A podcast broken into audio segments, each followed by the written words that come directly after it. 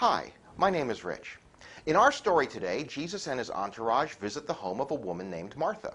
She gets upset that her sister Mary chooses to listen to Jesus' teaching rather than assist her with the tasks of hospitality.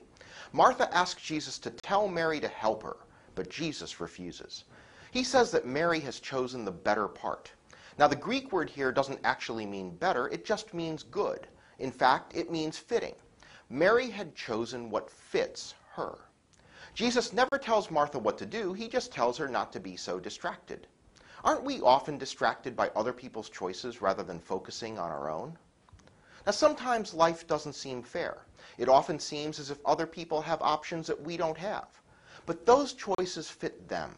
And if we spend our time worrying about that, we can fail to see the choices that are meant for us. Martha was so worried about Mary's choices that she didn't think about her own. Too often we let other people limit our options the way Martha tried to limit Mary's options. We let other people tell us what we have to do or what we can't do. But if we really looked at our lives, we'd see that God has given us choices. Now, sometimes they're so big they can seem daunting, like going back to school. Yet the reality is that we really could choose them. And only when we focus on our lives and our options will we be able to choose the path that fits who we are. See you Sunday.